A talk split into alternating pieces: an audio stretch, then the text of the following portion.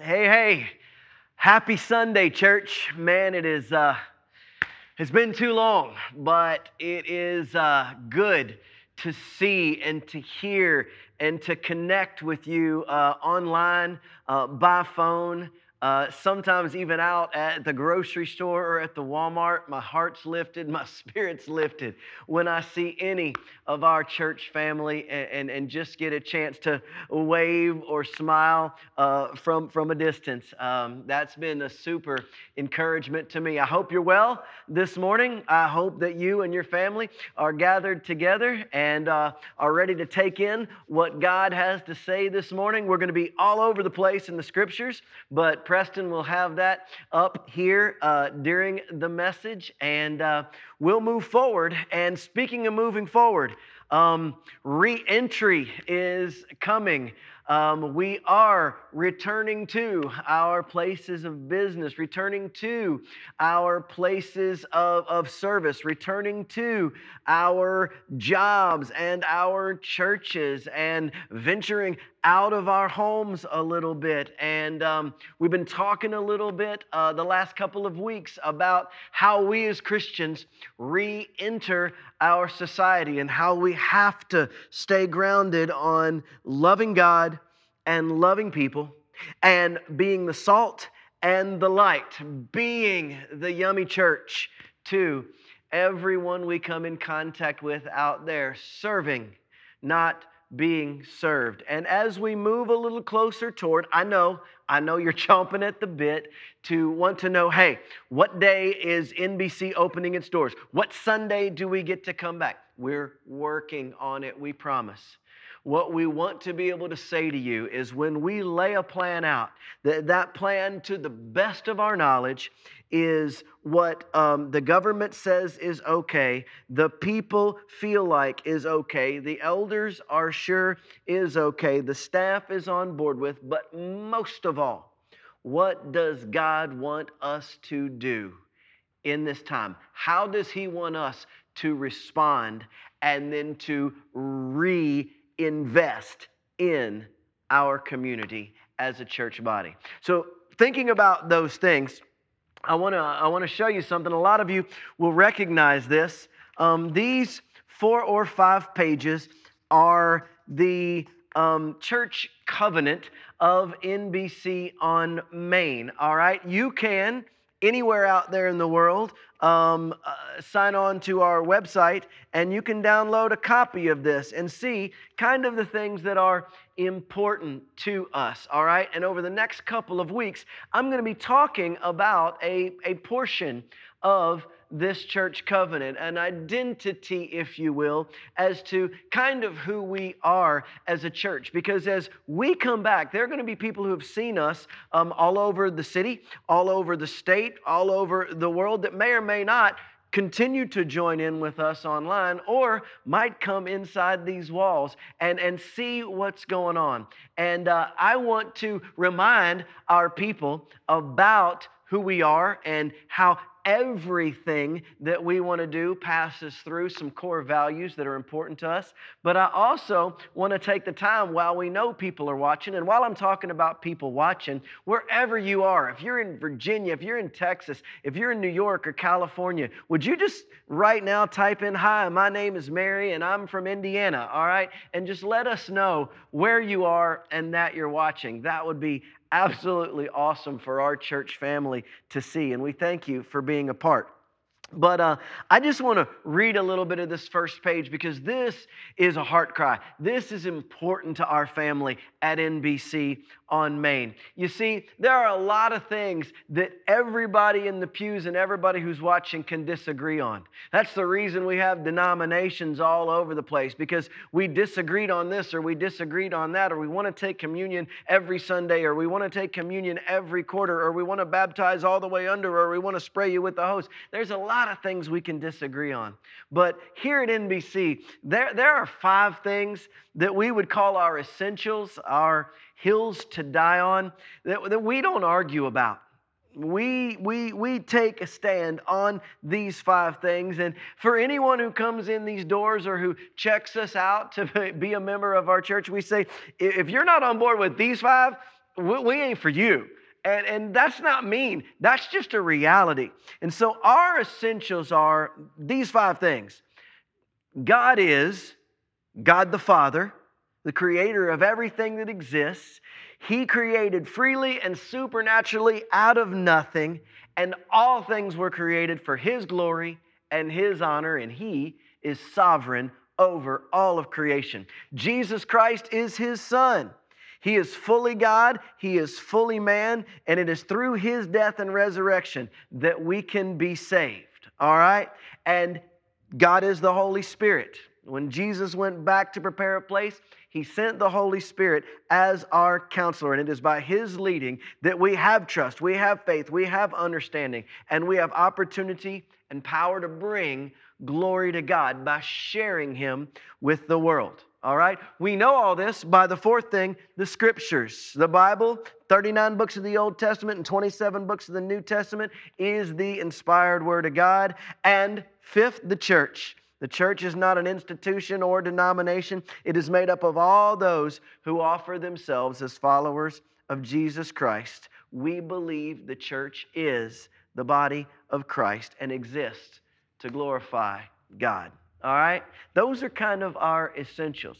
For the next couple of weeks, though, I want to talk about what we call our core values. What's the difference between an essential and a core value? Well, essentials are things that we feel like should run through the body of Christ, the, the entire kingdom of believers. All right? God, Jesus, the Holy Spirit, the scriptures, and the church. Those are viable, essential things.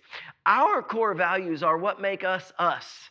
Uh, if you think about California, you might think about surfing or beaches or wine or seafood. All right, if you think about Utah or Colorado, you may think about mountains or uh, skiing. If you think about Kentucky, you may think about bluegrass, rolling hills, horses, or, or bourbon. Uh, if you think about New York, you might think about skyscrapers or Wall Street or the Statue of Liberty. There are things that make you you. And if you think about your family, there are some families that are sports families. Men, they love to watch sports or to play sports or to be on the ball fields. Other families are what I call nature families or camping families or lake families. They love to be in a boat or on a lake or out in the, the, the forest, all right? Uh, uh, hunters, uh, gatherers, fishermen. And there are others who are creative families. They love to make music or to make art. There are things that families love to do, all right? There are things that, that kind of guide how they do their, their weekends. Well, we're kind of like that too. Um, we may be on the same page as Edgewood or, or Catalyst or, or uh, you know, any of our churches in the area on, on some things, but for us, there are four things that when we have an event, when we preach a sermon, when we have a fellowship, when we teach our children or have a youth ministry outing, we want everything we do, all right, to, to fall into one of these categories or to amplify or magnify one of these four things. And those things are the Word, the celebration, the body, and the mission, all right? And we're to talk about a couple of those today.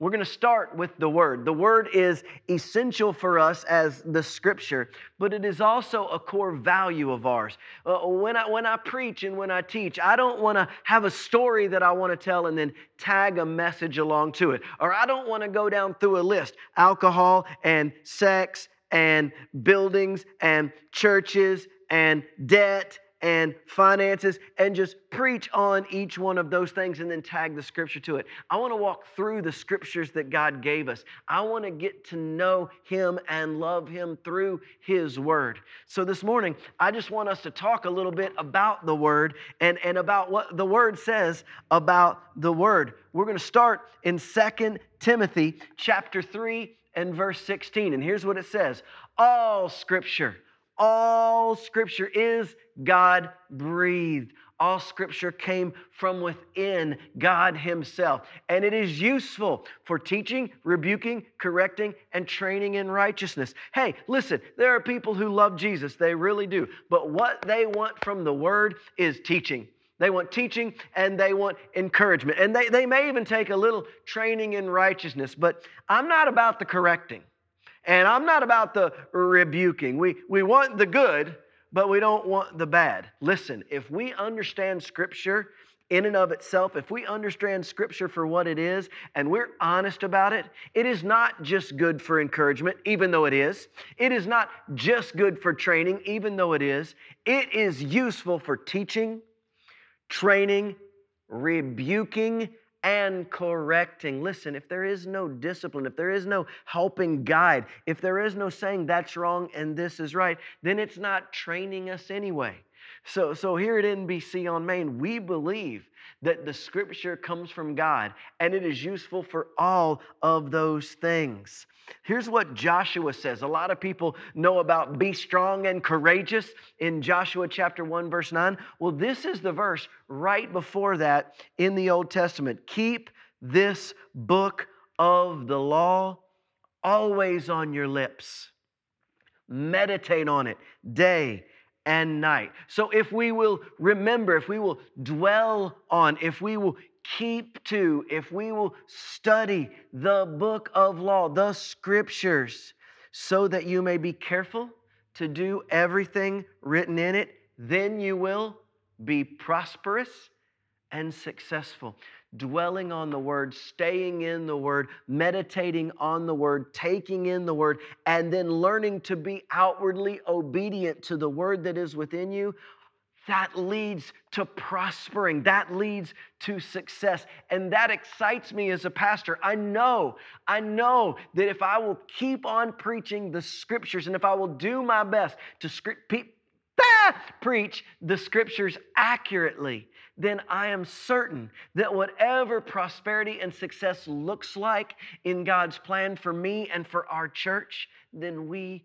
will have it. That's exciting, church, to know that if we stay in the scriptures, prosperity and success will come to us.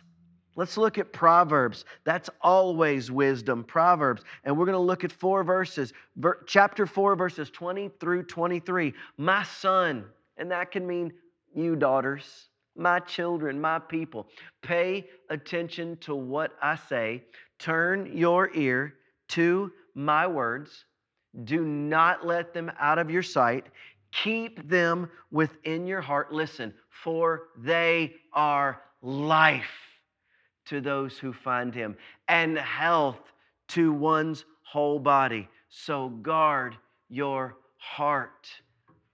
The scriptures are life giving and life bringing. And if we will you don't bury them and hide them like, like the light under a lamp, but you put them in so that they may grow. My neighbor and I just planted a garden, and, and we can't make seeds break open and pull sprouts out, but we have confidence that if we put those seeds in the soil, and if we water them, and if we tend to them, and if, if the sun shines upon them, we know that they will produce fruit. That is what the word will do to, to put it in your heart and meditate on it. It will be life sustaining, life producing. All right? And one of my favorite passages of scripture on the word itself. Oh, this is this is beautiful. It's joyful. It's soul filling. This is Psalm chapter 19. We're going to start in verse 7. The law of the Lord is perfect. The law of the Lord is perfect. There is no flaw in it. And knowing that is refreshing to the soul. Listen, I'm not saying you can't doubt. I'm not saying you can't have questions. We all have moments of doubt and we all have questions. But my faith tells me that the law of the Lord is perfect. The scripture tells me that the scripture is perfect. There is no imperfection in it. And that is refreshing to the soul.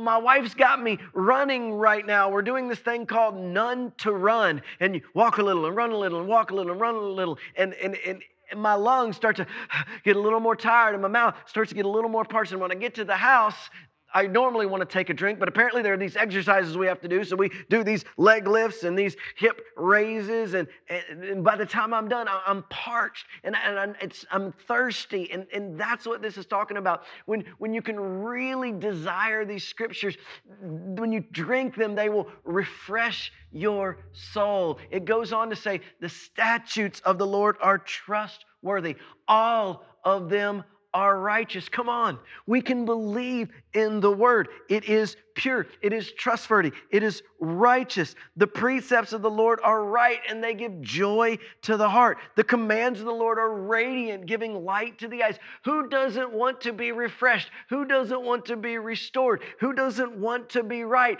Who doesn't want to have joy flowing from them? Who doesn't want to spread light into the world? And if you don't, hey, the scriptures, the church, we, we're not for you. But if you're looking for that, if you're craving that, if there is something more, if there is something missing, if, if, if it, nothing seems whole or, or, or clean or, or, or right, listen, the fear of the Lord is pure and it endures forever. The decrees of the Lord are firm. All of them are righteous and they are more precious than gold. They are sweeter than honey. By them your servant is warmed. If there's something missing, if there's a, a gap, if, if, if gold and, and, and food and then drugs and then drink and relationships and finances, if they're not fulfilling, maybe it's a place where scripture, statutes, and the word are poured out that you need. And maybe then you will find refreshment, revival in your soul. But there's something more to this word that, that makes it all even more real. See, when we say the word at NBC, we're not just talking about the scriptures. The scriptures are an essential and they are a part of a core value of the word. But the word in the Greek is, is logos, word of God, all right? The, the word, all right, logos, is the scriptures itself, but it is something way more. Let's look at John chapter 1. And in the first chapter of John, even though it's a gospel and it's in the New Testament, it is a part of the, the creation story. It harkens back to, and I just used the word harken two weeks in a row in sermons, it looks back to, all right, uh, the first couple chapters uh, of the book of Genesis. And here's what it says it starts with the same three words in the beginning. Genesis, God created the heavens and the earth. Well, here's what John says In the beginning was the Word, and he, it's Logos. In the beginning was the Logos. And the Word was with God, listen, and the Word was God. He, so now the Word is, is, a, is a He, is an existing thing who was with God and who also was God. He was with God in the beginning. Through Him, all things were made. Without him, nothing that has been made has been made. So, this word, who is with God and also is God, is the agent of things to come into the world. All right? And who is the word? John tells us in verse 14 of the same chapter. The word. This word that was the agent of creation by and with and in and a part of God, this word became flesh and made his dwelling among us. We have seen his glory, the glory of the one and only Son who came from the Father, full of grace and of truth. Emmanuel, God with us, Jesus himself is the Word of God. When God spoke, Jesus was visible. He was with God in the beginning, and God the Father, and God the Son, the Word, and God the Spirit, the Trinity, were one in the beginning. They are the same yesterday, today, and forever. But the Word of God is not just living and active as it works in our hearts, as it speaks to our souls. The Word of God is living and active because Jesus was and is alive. And we believe that. And we want to teach that. And we want to spread the seed of that in the hearts of all of our community. and hope that that takes root, root. And by faith, we grab hold of it as a truth. So, our first core value is the Word. Our second core value we call the celebration, and it's simply this we don't want the church to be boring, we don't want the church to be irrelevant, we don't want the church to be religious. We don't.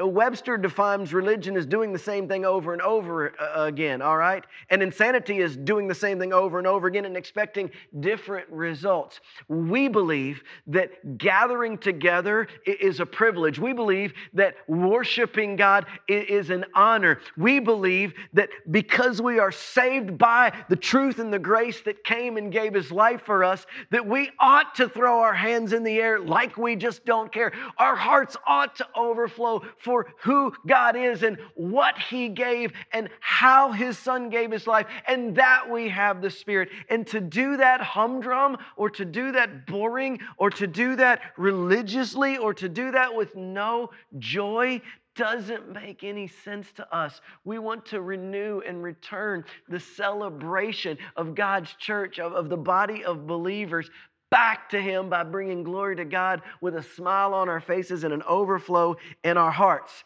Here's how it looked in the Old Testament 2 Samuel chapter 6, starting in verse 12. Now, King David was told, The Lord has blessed the household of Obed Edom and everything he has because of the ark of God. David was able to uh, reclaim the Ark of the Covenant and bring it back toward home. And they, they, they, they had it for, for a, a period of time in Obed Edom. And God began to pour out his blessings on Obed Edom. So David went to bring the Ark of God from the house of Obed Edom to the city of David with rejoicing, all right? And then, when those who were carrying the ark of the Lord had taken six steps, they sacrificed a bull. They, they began to worship God with their offerings, with their sacrifices, with their harvests, with their calves. He had taken the bull and a fatted calf,